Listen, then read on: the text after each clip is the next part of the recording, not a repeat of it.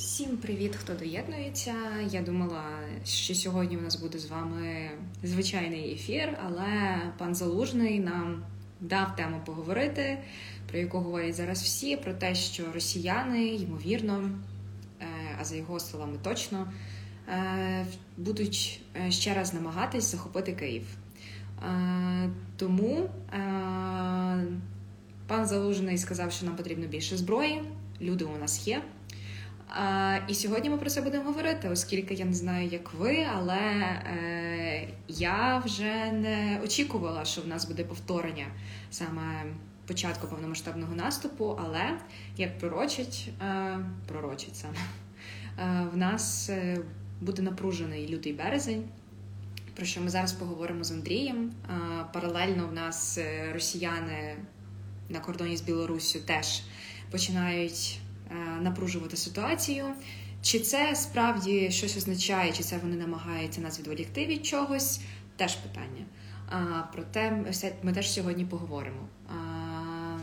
Також будемо говорити про е, ймовірні е, масовані атаки на час свят, чи потрібно нам заохочувати до святкового настрою.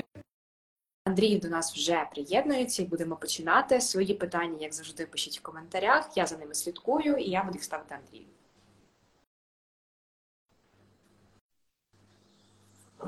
Привіт. Привіт. І так, почнемо одразу з найцікавішої теми, яку нам підкинув сьогодні пан Залужний.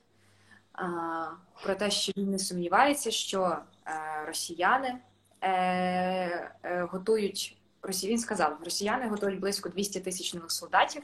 Я не маю сумнівів, що вони знову підуть на Київ. Росія стягує людей і зброї для нового наступу вже в січні, але швидше за все навесні вона може розпочати великий наступ з Донбасу на сході, з півдня або навіть з Білорусі. А... Ага, чекайте, тут у нас є новенькі, які не знають, хто такий Андрій Ремарук. Андрій Ремарук. Прекрасно. Тобто півроку присутності тут е, пішли дарма. Окей, хорошо. Спокійно. Ремарук, е, очільник е, воєнного департаменту у благодійному фонді Повернись живим. Вперше Анастасія Бакуліна про це сказала, тому що вона вивчила а, мою посаду півгодини тому. Я тебе здав з патрахами і не червоні. Це нормально. Я свою неправоту. Окей. Давай. Е, пан Залужний, чому нас вирішив накрутити Андрій? Що за херня? Е, давайте, пан Залужний, я зараз трошечки вас буду і розкручувати, і накручувати одночасно. Мені подобається. Е, ну, дивись, я неодноразово повторював фразу, що на превеликий жаль, нам з цим дебільним сусідом жити ще довго. І до тих пір, поки буде живий Путін, до тих пір, поки буде існувати така держава, як Російська Федерація, на превеликий жаль, буде постійно з'являтися загроза. І знаєш, найбільшою е, моїм особистим побоюванням було, щоб наскільки Росія е, останніх декілька місяців е, під приводом масованих ракетних ударів намагалась нас підштовхнути і посадити за стіл переговорів. На щастя, цього не сталося. Чим всі всі переговори за останніх 8 років закінчували з ними, ми всі чудово знаємо. Тобто вони хотіли і намагалися взяти тайм-аут, щоб наростити свою бойову спроможність, і коли вони її відновлять, вони підуть в наступ повторно.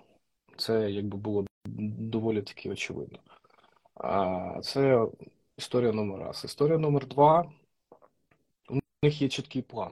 Вони хочуть е, захопити більшу частину України. Вони хочуть захопити столицю. Якщо паде столиця, паде вся держава, і на цьому вся історія закінчиться. Тобто, перший е, сценарій вони не реалізували, вони активно готуються до другого сценарію. І ми про це неодноразово так само з вами говорили, коли е, обговорювали та аналізували наслідки е, їхньої мобілізації як відкритої так і закритою, тобто скритної мобілізації. Скритна мобілізація в них не закінчувалась з 24 лютого поточного року, тому що як тільки їхні регулярні війська перетнули державний кордон вдруге за цю війну. Вони, як тільки вони почали получати перших піздюлей під Києвом, вони почали розуміти, що в них ресурсу не вистачає, що вони вже обісрались. І обісрались вони десь починали обсиратись, вони десь з 10-15 березня, коли отримали пізди під Ірпіньом, під Бучей, під Києвом, і потім різко так хопа і втікли. Перекинули і зосередили свої зусилля на харківському напрямку, потім і там отримали пізди, потім на півдні отримали пізди. І ми з вами говорили про те, наскільки ці їхні втрати були болючими, тому що ця цифра майже в 100 тисяч, так це тільки а, загиблих. Ми не рахуємо ще знову ж таки повторюсь, не рахуємо санітарних втрат. А, Тобто тих людей із серед тих санітарних втрат досить величезна частина безповоротних втрат. Тобто, якщо в людини немає двох ніг, вона вже тут ну не піде. Якщо снайпер від наш відстрелив йому яйця та забідрений сустав, він вже не буде хотіти йти воювати в Україну. А санітарні втрати це по моїм виключно скромним підрахункам, це Х3. Тобто вони е, вже втратили досить величезну частину живої сили. Я вже не говорю про техніку, е, яку не відновиш так швидко, як людей. І ми бачимо, як вони відновлюють свій е, людський ресурс. Та? Просто схопили, щось вділи, якусь палку замість автомата дали, йди в наступ на Бахмут. От і все, тебе вбило, давай слідуючи. І отак от пачками їх там кладуть. Е, Відповідно, е, вони зараз нарощують свій е, бойовий бойовий потенціал, е, в першу чергу людський, е, перекидаються війська, якби я всю осінь казав, що немає загрози з Білорусі. Зараз Але... починається зараз починається сезон номер два. Загроза на території Білорусі починає з'являтись. Туди з глибини Росії перекидаються з навчальних центрів, з полігонів. Оце от мобілізоване м'ясо, мобілізовані чорні пакети. Загрозливої ударної компоненти на території Білорусі немає, але вона з кожним тижнем там зростає. І коли вже ми будемо фіксувати туди надходження більш-менш якоїсь внушительної кількості броньованої техніки, реактивних систем, залпових систем, артилерійських угрупувань, тоді ми вже будемо бачити, що так дійсно насправді загрози є. Але я не виключаю, що це може бути навпаки не Київ, а навпаки, якийсь інший напрямок. Ну За... давай. Ну, слухайте, з Молдови вони точно не підуть. Так якщо ж Вінниччина, Чернівці, можете спати спокійно, Одещина.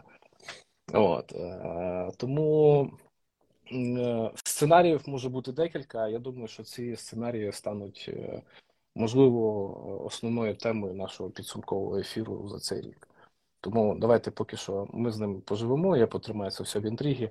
А потім, а, якщо це буде вживу зустріч, я блін спеціально для Анастасії Бакуліної привезу карту і буду, знаєш, як вчитель географії з указкою біля дошечки стояти, тобі розповідати це все по карті. Мені цікаво, чому тільки мені в нас близькі Ну, ти признала, що ти не, не, не під час ефірів не дивишся на карту. А це дуже досить корисна історія. Е, значить, про Білорусь. Росія відправила в Білорусь десятки уралів, е, БПМ е, і бензовозів. Це ніхуя, це ні о чому. Це ми, okay. це ми палимо на сході України за протягом доби. Тобто це мізер. Дивіться, на території Білорусі е, почались безповоротні процеси формування ударного групування. Отак, от пиздану аж сумнічую по військовому. А, ці безповоротні процеси що означають? Території Білорусі почали формуватись оперативні командні штаби, які будуть якраз скерувати і тилові пункти забезпечення, які саме будуть керувати і забезпечувати оце от живе м'ясо, яке на регулярній там з періодичною активністю прибуває більше, прибуває менше. Тобто там формуються тилові бази забезпечення і командні пункти. Це є дзвіночок до того, що вони готуються формувати там певну кількість підрозділів. Так воно буде формуватись. Формування цих підрозділів вже почалось. Тобто, кількість е, присутність е, військовослужбовців е, Російської Федерації на території Республіки Білорусь від, скажімо так, липня місяця постійно, постійно, поступово, поступово зростає. Плюс е, цього тижня там білоруси почали щось активнішати, почали їхня там енна кількість бригад проводити маневри, виходити з ППД, рухати в сторону кордону. Ну, це коротше фільки на грамота на такі показушні мероприятия ми не ведемося і тому подібне. Але ми спостерігаємо, не провокуємо, а в разі необхідності одразу дамо пізди. Мало получили пізди під Києвом, ласкаво просимо получити ще раз. А, Формування цих підрозділів це дзвіночок номер 2 Дзвіночок номер 3 повторюсь, буде надходження більшої кількості особового складу, більшої кількості броньованої техніки, якихось там батальйонно-тактичних угрупувань, танкових з'єднань, артилерійських з'єднань і тому подібне. Поки що цього немає, але а, я не люблю займатися прогнозами, але хочу сказати, що в грудні місяці нічого не буде, в січні місяці нічого не буде. Тому що формування підрозділів і там комплектація, створення, а, командна штабна робота, постановка задач, ну це це не робота там одного дня або там декількох тижнів. Тобто це серйозні організаційні заходи, які потребують досить тривалого часу. Ми не знаємо, на якому рівні вони зараз знаходяться, але повторюсь, дзвіночечки є. Але водночас ГУР зазначає, що не варто прив'язуватись до святкових дат в контексті ймовірних масованих атак з боку Росії. Тобто ти кажеш, що січень в принципі буде спокійний. То що нам? Слухай. Е, Слухай. Для кого буде для кого він буде спокійний, йолки палки Ви подивіться, що під Бахмутом робиться. Там похуй яка погода, похуй е- свята, не свята, там католицьке, Потім... католицьке різдво, не католицьке різдво, там просто йде тотальний махач. Добре, але я маю на увазі оці масовані атаки. Якщо вони е, тобто звідки не буде, повторюсь, не буде масованих атак, окрім а, діючої лінії розмежування. Крапка. Окей.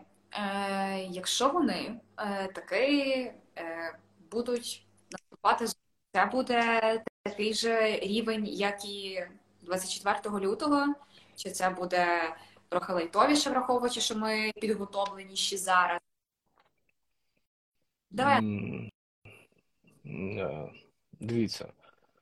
Е, я ну так скажу, на 100% не можу відповісти на це питання по одній простій причині. Так я не знаю, якою ударною компонентною вони підуть, яка кількість техніки у них буде. Я чудово розумію, що у них не буде такої кількості техніки, яка у них була станом на 24 лютого, тому що подивіться офіційні зведення, скільки ми їм накришили танків. У них немає такої кількості танків, у них немає такої кількості колісної бази, у них вже немає такої кількості артилерії. Але вони це е, досить ефективно можуть компенсувати повітряною компонентою. У них ще літаків е, є в достатній кількості. А повітряні сили е, на полі бою це, знаєте, козир в рукаві. Він ти його можеш крити. Відповідно, наявність засобів протиповітряної оборони буде обумовлювати той е, чи інший їхній наступальний успіх або наступальний крах.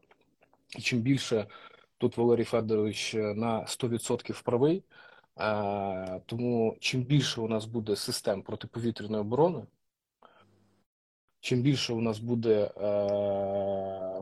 ПЗРК в ще більшій кількості, тим безпечніше ми себе можемо почувати. Тому що як тільки літак перетне державний кордон України, у нас буде можливість його збити. От і все. Але в нас, на превеликий жаль, такої кількості е, засобів немає. І Валерій Федорович правий, що нам потрібно ще більше ППО, нам потрібно ще більше ПЗРК. І, врешті-решт, саме найулюбленіше, що мені там сподобалось в його інтерв'ю, я його так повністю не прочитав, е, так по, по вертикалі пройшовся. А де наші F-16? Дайте нам вже їх нарешті. І це той літак, який просто-напросто буде їбать, блядь, в хвост в гріву, нахуй, всю русську авіацію.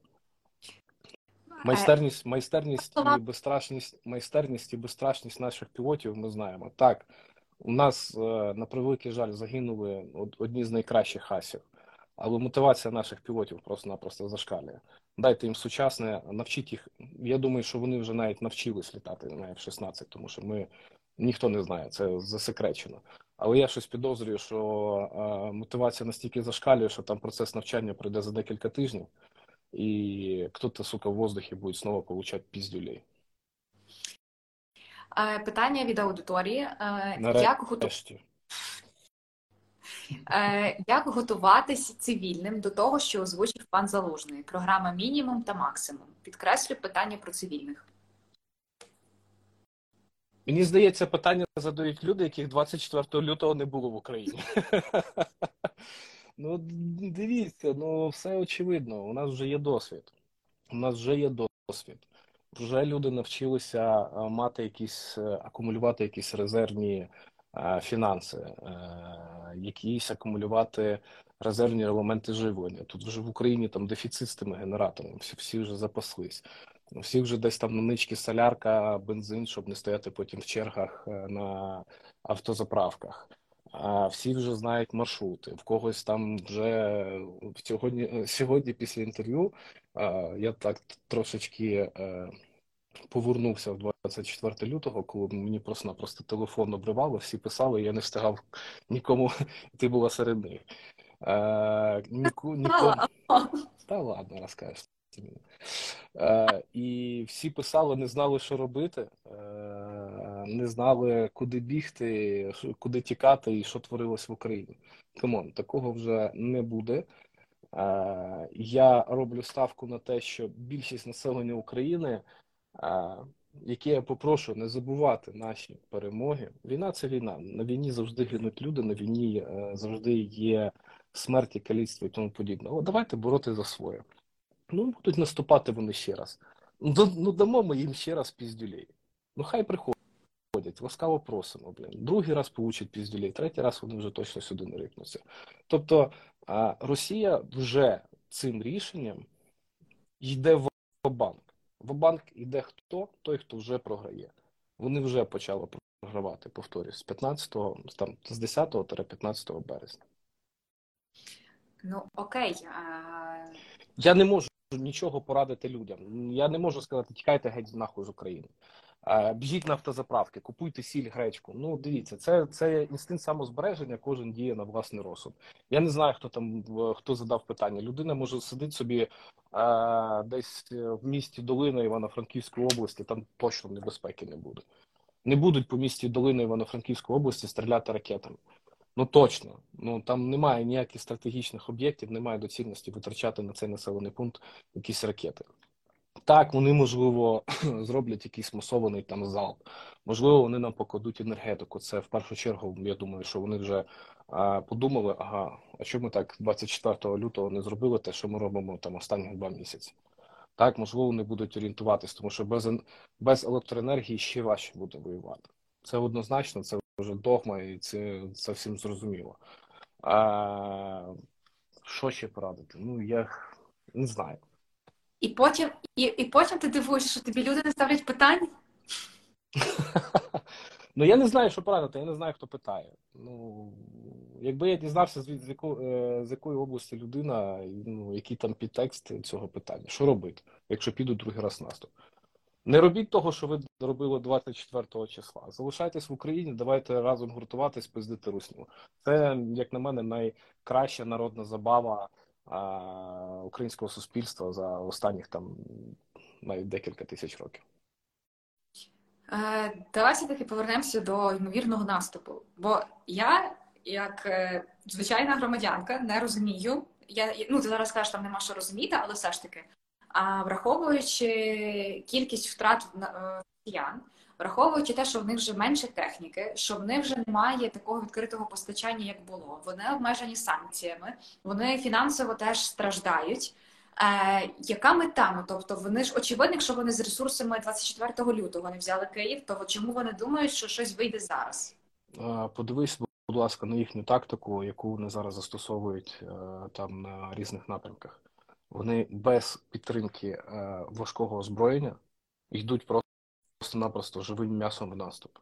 Ударна компонента, яка е, напала на Україну 24 числа, складала десь приблизно е, більше 140 тисяч людей. з технікою. А тут вони хочуть зігнати більше 200 тисяч частково з технікою. І якщо вони це будуть концентрувати на одному напрямку, і це буде столиця України, це буде піздець як важко зробити. Тому що е, там під Бахмутом там за останній місяць ми, напевно, русні накосили там декілька тисяч. От от просто, знаєш, там е, спілкувався е, з хлопцями з 93-ї бригади, хлопець кулеметник. Він каже: Отак, от бачиш напрямок, от люди йдуть. Ти стріляєш, закриваєш очі, стріляєш, вони дохнуть, відкриваєш очі, вони все одно лізуть. От просто от тьма, розумієш, не зупиняються. Так, буде у них підтримка авіації, так, буде у них е, підтримка якоїсь легкої броньованої техніки. Так, вони там паралельно ще будуть обстрілювати, там наносити якісь ракетні удари. Так вони стягнуть якусь певну кількість там артилерійських з'єднань. Ну там на Сумщині обстріли не зупиняються. Раз на тиждень вони там з артилерії гатять по нашим населеним пунктам. Там гине мирне е, цивільне населення. А вони це будуть продовжувати робити, але стримати 200 тисяч осіб живої сили. Це буде такі е, досить е, весела робота, але досить важка. Ти мене збив. А, Тоді я йду до питання. Ми зараз на відстані, я тебе навіть збити з ніг не можу. Ти і так сидиш. Е, питають, чи буде ротація військ, що знаходяться на передовій? Ротації відбуваються. Вони є. Не в такій кількості, якій би нам хотілося тому що постійно потрібно тримати. Ми не можемо зараз використовувати свої резерви, але ротації відбуваються. Вже на відпочинок пішли ті бригади, які просто найдовше воюють. Ну, це добре, бо ми з тобою тільки говорили якраз, коли був live запис, про те, що дуже багато було цих. А, е, Так, про фонд поверни живими. Потім поговоримо. Тут вже пішло питання про фонд. Е, Спокійно, Андрій. Е, В мене от яке питання. Тараса Миколаєвича запитають. Жартую. Ні, ти не жартуєш. А, В мене питання про те, що сказав Залужний, що вони будуть намагатись пройти піти в наступ з території східної зі східного напрямку, з напрямку Донбасу. Яким чином, якщо наші, хоч там і ти сам кажеш, там відбувається заруба, але наші все ж стримують території, тобто які яких вони стоять. Тобто, в мене все ще питання, чому росіяни настільки впевнені, що їм як мінімум вдасться пройти до Донецька.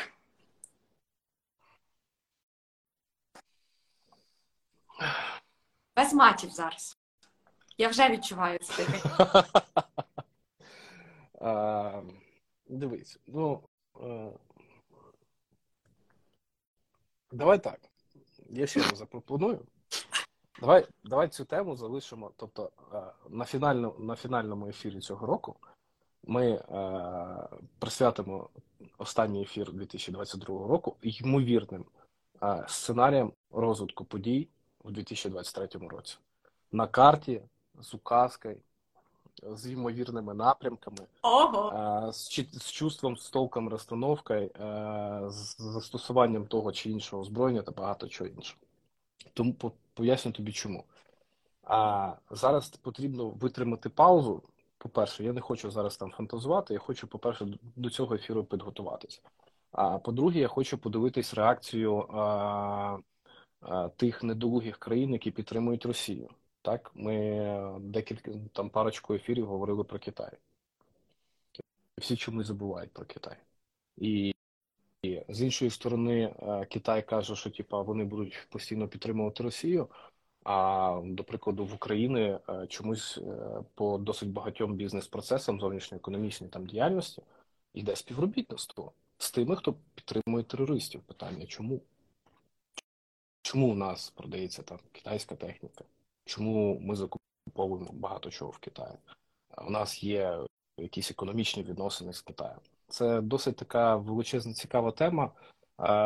Я більш ніж впевнений, що скоро десь там спливе якась інформація, там що там Китай щось передав або не передав, або щось пообіцяв і кинув Росії, або дійсно щось передав.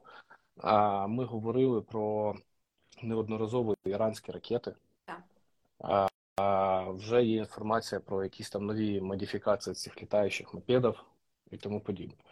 А це все, цю всю інформацію потрібно закумулювати, і давайте наступний ефір буде не менш цікавим, ніж цей. Заінтригував, так? Так, молодець. Нарешті ти інтригуєш по ефіру, а не по діяльності фонду. А, Так, питання.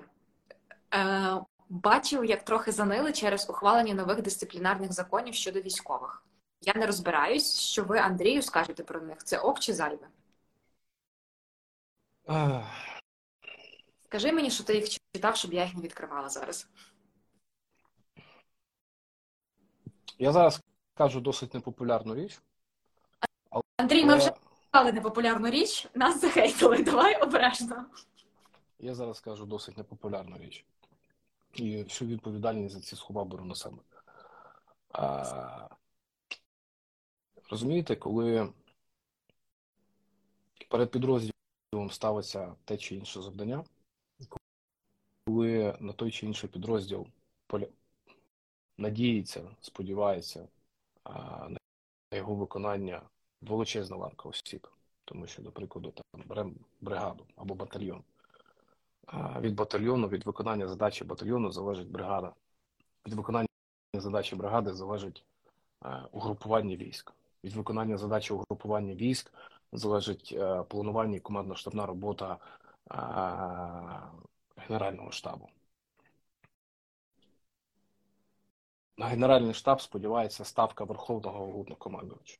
Тобто ця вся цепочка вона настільки взаємопов'язана, і рішення, е, тобто неправильна дія того чи іншого організму або підрозділу не впливає на загальну картину.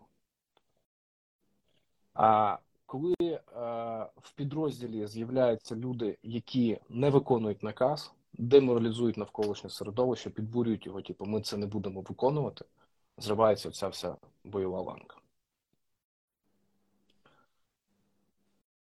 Невиконання наказу, з моєї точки зору, має каратись кримінальною справою. І таких кримінальних справ вони вже є давно, і просто про них ніхто не говорить. Але це must have. Воно не, не до кінця було врегульовано в правовому полі. І я так само не вчитувався в цей закон, але думаю, що це закон і це рішення буде його врегулює його нарешті. Так, там є прописано. Так, да, це раз. Поясню, чому має е, виконуватись наказ. Знаєш, я декілька разів е, на цю тему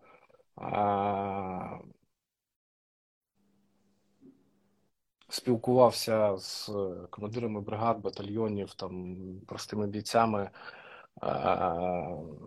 Завжди чомусь мені згадується е, Олександр Махов. Угу. І ем, це людина, яка виконала наказ, вона до останнього стояла там на позиціях, так і в бою загинула. От і все. Але він виконав поставлене завдання. Ну, тобто він не дав ворогу пройти далі. І таких хлопців десятки. Але на превеликий жаль, ще більшої кількості, яка деморалізує, яка відмовляється і тому подібне. Тому ми неодноразово говорили про мобілізацію, підготовку та багато інших супутніх процесів, які йдуть цепочкою. Людина перед тим, як попасти в сам бій, вона проходить там підготовку, її там одягають, готують навчальні центри. Зараз розгружена система навчальних центрів. Я декілька разів там за останні декілька місяців неодноразово перетинав, ну, виїжджав по роботі в е, Європу. Ми їздили там в Варшаву на військову ти, е, виставку, їздили, дивились там потенційні варіанти озброєнь та багато чого іншого. Я завжди на кордоні бачив неймовірну кількість військових, які повертаються з навчання або їдуть на навчання. І це теж дуже крута історія. Тому чому не виконувати наказ, я не розумію. Держава робить максимум. Якщо ви не хочете воювати або ви боїтесь, то, будь ласка, робіть це одразу в воєнкоматі. Кажіть, я боюсь, я буду відмовлятися. пошліть мене там в тил, в тилу, ну куди, куди-небудь. Не робіть цього в останній момент. Тому що оця вся ланка вона руйнується. І чим частіше вона руйнується, тим важче е, вищому командному складу планувати, переплановувати, е, переміщувати, е, будувати логістику та багато чого іншого. В на сайті президента України е, з'явилася вже петиція з вимогою ветувати цей закон щодо посилення покарання військовослужбовців. Я зараз зачитаю декілька буквально абзаців. Коли законопроект стане законом, командування отримує безпрецедентні важелі шантажу та карання військових тюрмою, фактично будь-яку критику їхніх рішень, навіть якщо рішення некомпетентні та спираються на невдалий бойовий менеджмент, а таке трапляється нерідко. За непокору від 3 до років, невиконання наказу від 3 до 7, погроза або насильство щодо начальника від 5 до 10, самовільне залишення частини або місця служби від 5 до 10, дезертирство від 5 до 12 років тюрми, самовільне залишення поля бою або відмови діяти зброєю від 5 до 10 років тюрми. При цьому зверніть увагу, забирається можливість умовного терміну і дострокового звільнення. Тобто у військових немає можливості бути звільненим за пом'якшуючими обставинами. Людина, яка навіть в небойовій обстановці не виконала наказ командира, не матиме права на м'якше ставлення до неї та на звільнення е, від відбування покарання з випробовування незалежно від обставин справи. Особа Стоп, за стоп, почекай, стоп, все. Давай, бо ми просто втрачаємо дорогоцінний час ефіру, блядь, е, просто говорячи а, ні про що. Я просто підсумую цю тему. А, в Збройних силах України Махновщини бути не може. Не будуть, блядь, Збройні сили України величезна структура і всі сили оборони підлаштовуватись, блядь, під бажання однієї людини, виконувати чи не виконувати наказ. Крапка, блядь. Це армія, нахуй, не дитячий садок і не Верховна Рада, де там можна посидіти, блядь, в носу поковирятися, нахуй. І яйця почухати, блядь. Або ми, блядь, робимо спільну справу, або ми не робимо ніхуя. Вішаємо носа, піднімаємо руки, 200 тисяч русні заходить, блядь, і над Києвом висить, блядь, йобаний триколор. Добре, йдемо далі. А, на тимчасово окупованій Луганщині триває чергова хвиля та мобілізації. Тобто Та кого там мобілізовувати? Там вже всіх вже, ну, вже все, нікого не лишилось. пишуть, що заблоковано виїзди та в'їзди в місто. І розшуково. Тобто, це, я так розумію, відбувається у зв'язку з підготовкою до В них, в них немає, не, не вистачає людей. Слухай, вони по Росії там таке саме роблять. А, скільки у тебе дітей? П'ять. Нахуй йди воєнкомат до пізди. От кого поймало, того і відправили. Ну, подиви, подивіться на допити тих, кого беруть в полон. Ну, це піздець. Ну, тут нема що говорити. Його він на вулиці спіймало, він навіть ну, пукнути не встиг. Не то, що там носки піти, там запасні взяти. Вони збирають, вони готуються, вони, вони просто-напросто будуть відправляти, от я ж кажу, живе м'ясо. Подивіться на вони оголосили мобілізацію. Вони оголосили мобілізацію, і вже на третій день на Харківщині ми взяли в полон мобілізованих. Тобто мобілізація в них була ще задовго до офіційного оголошення її, і вона на зараз на превеликий жаль продовжується. Вони акумулюють. Подивіться. Е, ну, я по, по їхнім телеграм-каналам рідко коли ходжу, так просто про- пролітаю ще. Їх там тисячами, десятками тисяч десь в глибині в російській глибинці концентруються на якихось військових частинах на полігонах. Вони там ходять, відосики знімають, що їм навіть посрати нема де, бо, блядь, сидять в голому лісі. От і все. Е, Це тільки початок. В Російської Федерації необмежений мобілізаційний ресурс. Повторюсь, населення країни складає 140 мільйонів осіб. Мобілізаційний резерв півтора мільйони.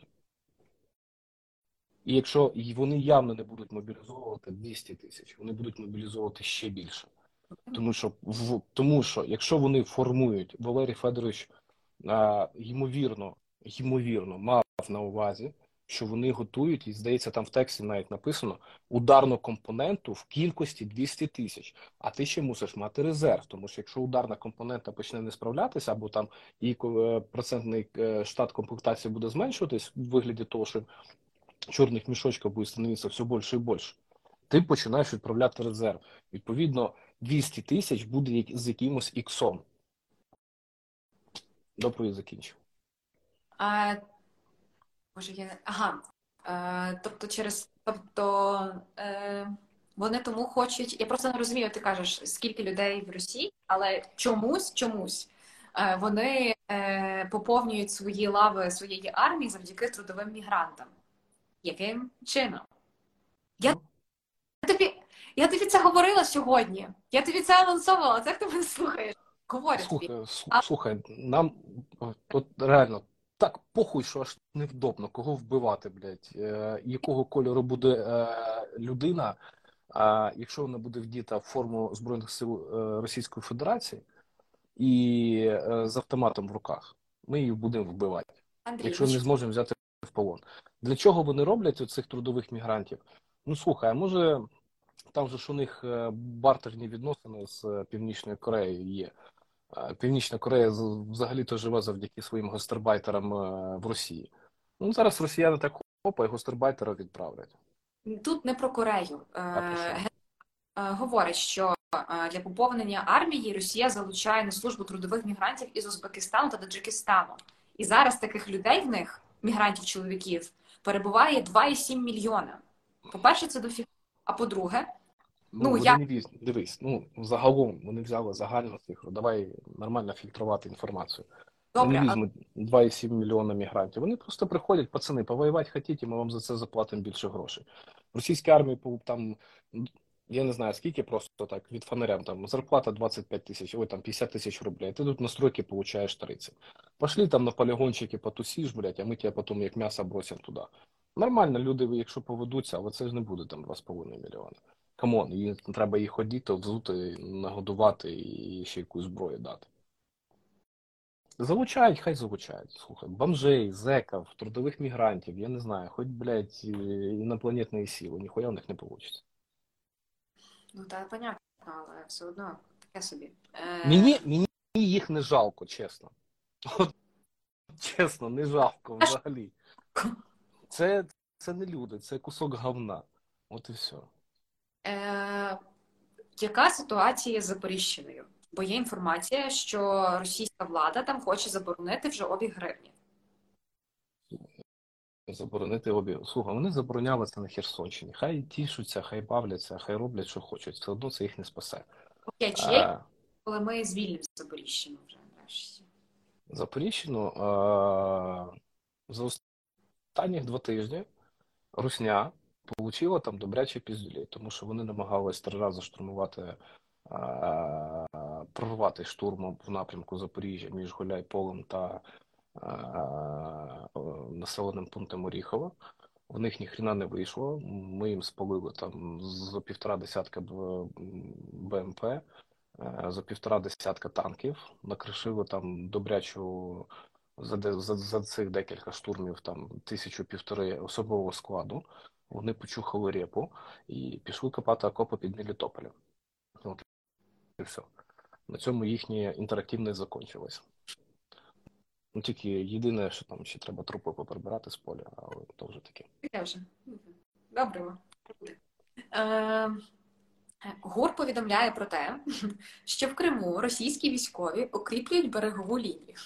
Для чого? Дай дітям погратись в пісочок останній раз в житті. Я тебе дуже прошу. Хай собі копають траншеї на узбережжі, що хочуть, то роблять. Дай дітям погратись в пісочок. Це останній раз вони в своєму житті бачать море. Вони мають лопатку в руках і мають відерце.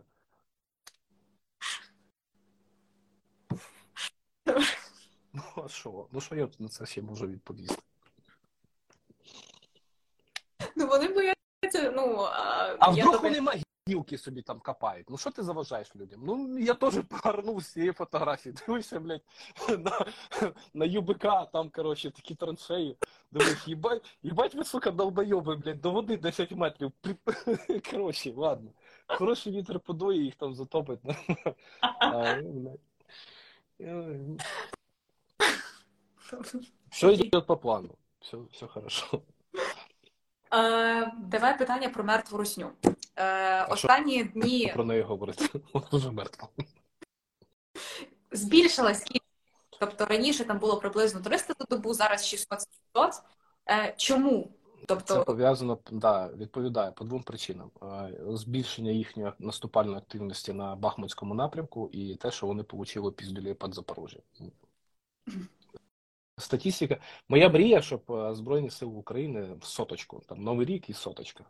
Соточка під йолочку називається. Ох, я боюсь, якщо в нас буде соточка під йолочку, то в 1 січня ми запам'ятаємо, звісно. Е, е, Вона так, буде. думаєш, спорим? Е, Долг вернеш, потім поговоримо. Ти, до речі, навіть не знаєш за що.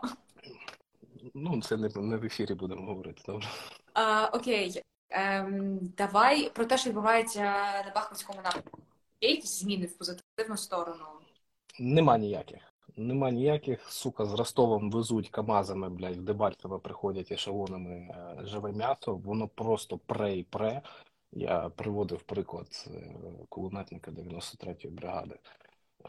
Хлопці там їх літають отак от з тими дронами, бомблять, закидують бомбами, вони все одно лізуть, лізуть і лізуть. І найбридкіше, що вони навіть не забирають тіла своїх загиблих. Ну, і все. Вони пруть, е, штурми де, деякі бувають е, застосуванням там 200-300 осіб. Е, в Бахмуті, отак, щоб не почути взрив там одну хвилину, цього це неможливо.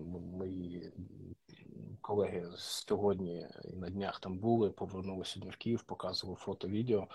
Ну, місто тримається. Бахмут ми не здамо ні при яких обставинах, але підрозділом там досить важко стримувати. Поясню чому. Тому що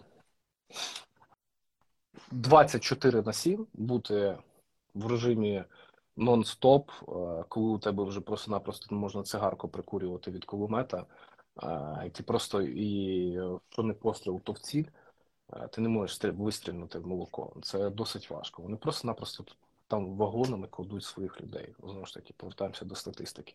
500, 600, 500, 600, там 300, 400. Ну, come on, це, це батальйон. Це батальйони. Ну, 600 чоловік це, це штатний розклад мотопіхотного і механізованого батальйону. От і все. Нам їх не жалко, але нам важко. От і все. А, поки в нас тут так цікаво сталося, бо дві новини вийшли в один день. Перша це про інтерв'ю е, Залужного і те, що він сказав, що ймовірний повторний наступ. А інший, власне, ілюструє вже позицію світу, тому що, наприклад, країни Балтії і Польща вони блокували ухвалення нового пакету санкцій тільки тому, що деякі країни запропонували пом'якшити санкції під приводом забезпечення експорту продовольства. Тобто, як нам вживатись типу, в тому ну, в цій ситуації, коли якби ми готуємося до, до другої хвилі, е, а світ такий, ні, давайте ми вже трошки їм пом'якшимо ситуацію. Давай Ага. тільки не мовчи стільки вже. Що я тут можу сказати? Ну, слухай, це дипломатія це настільки тонка річ. е, Так, тому дипломат. Тому я не дипломат, да? Хорошо, дякую за комплімент. Да, з мене получився досить хуйовий дипломат, тому що мені коли щось не подобається, я спочатку б'ю по їбальнику, а потім веду діалог. Е, Суть не в цьому. Суть в тому, що взагалі е, світова дипломатія і світова позиція мені подобається. Да? Ну, там, згадайте, як ми там гнали на Німеччину. Так. Типа, от там мало там помагають. Ну, come on, блін, ну давай там приведу тобі приклад. А то нічого, що Німеччина відмовила там Єгипту, сказала, пацани, ми вам там обіцяли продати, ви нам заплатили гроші за, е, за що? За іриси. Ми вам їх не відвантажимо, ми віддамо їх Україні. Ми вам штрафні санкції там відплатимо. Ми вам, коротше, будемо пеню платити, але ми їх віддамо Україні. Так само в такій ситуації були французи. За Велику Британію, там за США взагалі мовчу. Ми до кінця не знаємо, які гроші вони вже витратили і законтрактували які речі, і переплатили за які за нас, за які речі там за виготовлення тих самих, кому вони не продали насамса, віддали Україні. Да? кому вони не віддали Хімарса, віддали Україну. Так, щоб ти розуміла, і риса навіть заходила з камуфляжем таким пісочним, ніхуя не зеленим.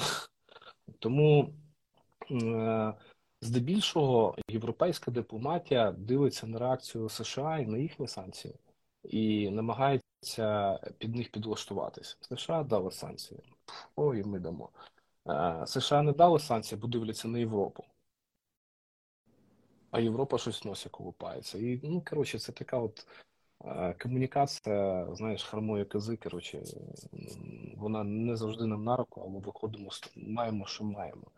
І нам потрібно розуміти наступне: якби не було міжнародної технічної допомоги, ми б зараз з вами говорили, сидячи десь, блядь, хуй знаде. Хтось живий або не говорили.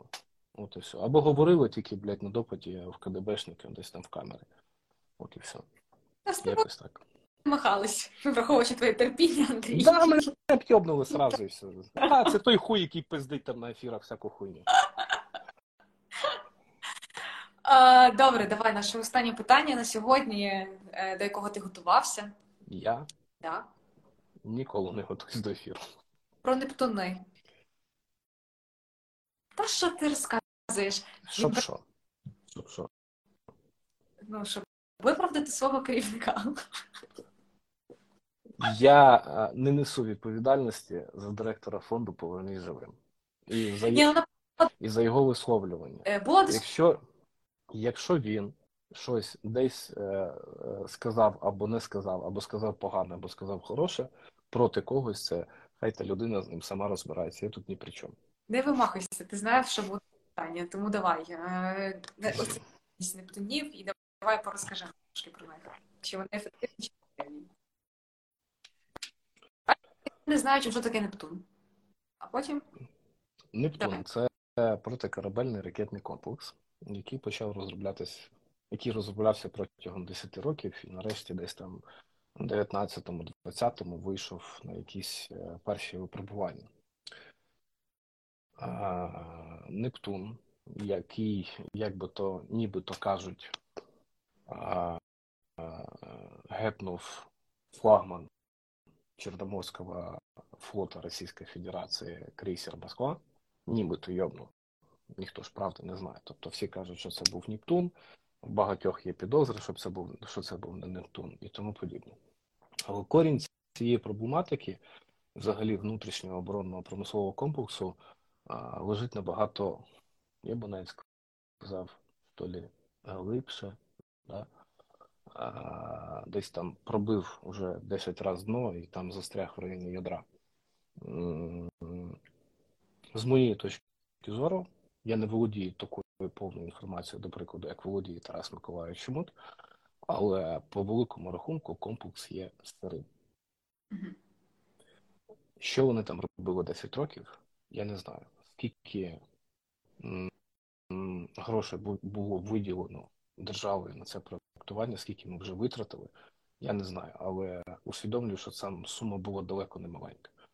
І тут постає питання: раз ми вже витратили тут таку купу грошей, раз вже проробили там протягом 10 років такий от об'єм роботи, раз воно вже хоч якось літає і хоч якось там кудись долітає, і то не завжди, тому що комплекс, повторюсь, є сирим, він недопрацьований, йому до ідеального варіанту ще далеко, але він має місце бути, і нам така зброя отчасті потрібна.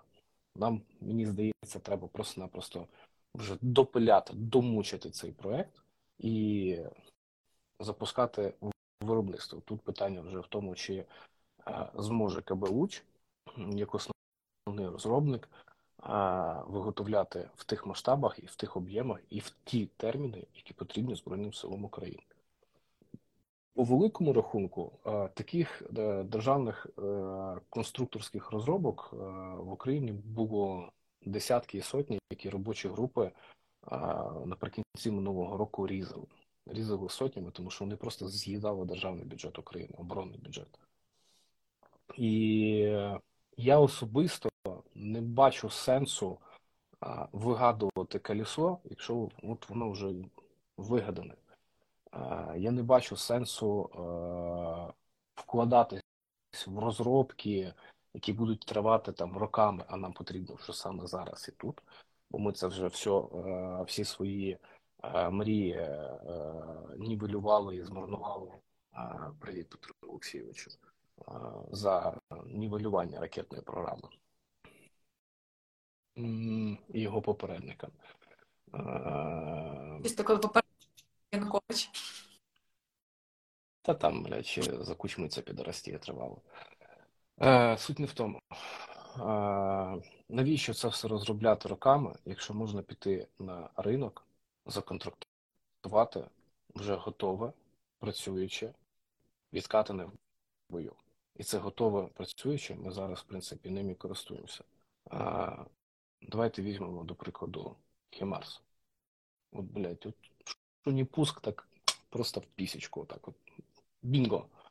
А, Давайте візьмемо іриси. Статистика попадання феноменальна 99,9. Давайте візьмемо на самси. 25-25 попадань. Ну, блін, яку закордонну техніку не візьми, а, вона вже є готова. Навіщо вкладатись, чекати, мордувати, і не факт, що потім щось конструюється, готувати, якщо можна виходити і витрачати ці гроші вже на готову відкатану в бою доказано дієво тут у нас на території України техніку. Все. І... Але тут проблема ще глибша. Ми я зараз не говорю там, я не хочу сказати щось погане там про КБУ. Вони роблять шикарну техніку. Да? Вони вони там конструювали а, а, декілька років стугну. Ну, шикарний ПТРК. Просто, блядь, хлопці народитись не можуть. Або питання, типа, чому держава не замовляє, а вони там не виготовляють, я вже тут там в їхні розборки не лізу. Але продукти є. Так, у нас є хороші внутрішні продукти, але їх досить мало. І вони не такі стратегічно або тактично важливі, які нам потрібні з оборонно-промислового комплексу наших міжнародних міжнародних партнерів. І на превеликий жаль, зараз ми, в принципі, будемо радіти всьому, що є. Е, всьому, що ми можемо купити. Але коли ми переможемо, коли ми переможемо, а це станеться, і ми переможемо, потрібно буде видихнути, в першу чергу розібратись з тим зоопарком, який у нас вже є, якось його структурувати, намалювати чітку, ясну, е, нарешті е, толкову стратегію розвитку Збройних сил України.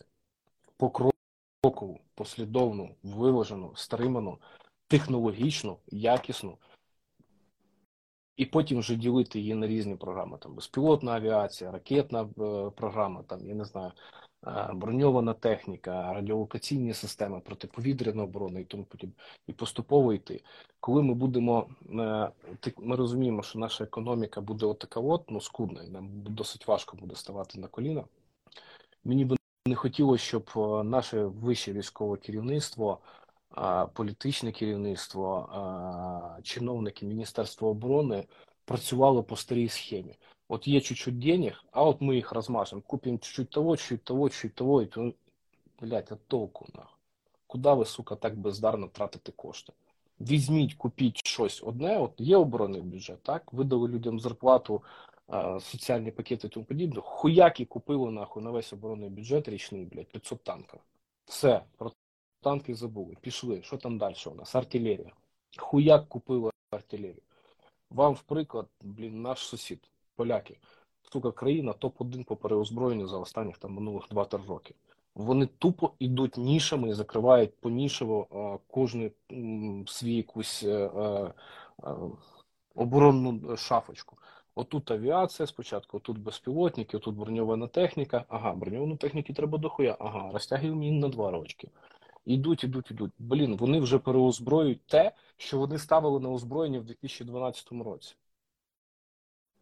Вони вже починають цю техніку продавати. От і все. Тобто країна не стоїть на місці, вона розуміє, що вони такий самий сусід долбойоб, як і в українців. От він тут у них зліва по фронту.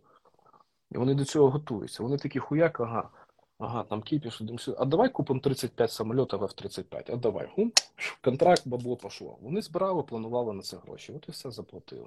клас. У них тому зараз е, досить багато країн завдяки війні в Україні переозброюються таким чином. Да? Вони нам віддають своє старе, ми його тут, коротше, знищуємо на полі бою, воно у нас згорить, а американці їм взамін дають нове і сучасне. Тобто тема, кожен крутиться як може. Тому, в принципі, я думаю, я досконально, повноцінно відповів на це. В так, тобто технічні характеристики Нептуна лізти не буду, але я повторюсь, він є на сьогоднішній день, літає, де-не-де попадає, але він є сирий, недопрацьований. Дуже дякую вам за структуровану. А на цій е, прекрасно дипломатично структурованій ноті, яка прийшла в нас не з матюків, не з матюками, але все одно їх навіть не Та ну нахуй. Ми завершуємо цей ефір і до зустрічі на наступному тижні. Нехай тобі насняться мертві москалята, які граються в пісочок на Кримському узбережжі. Цьому папа. Па-па.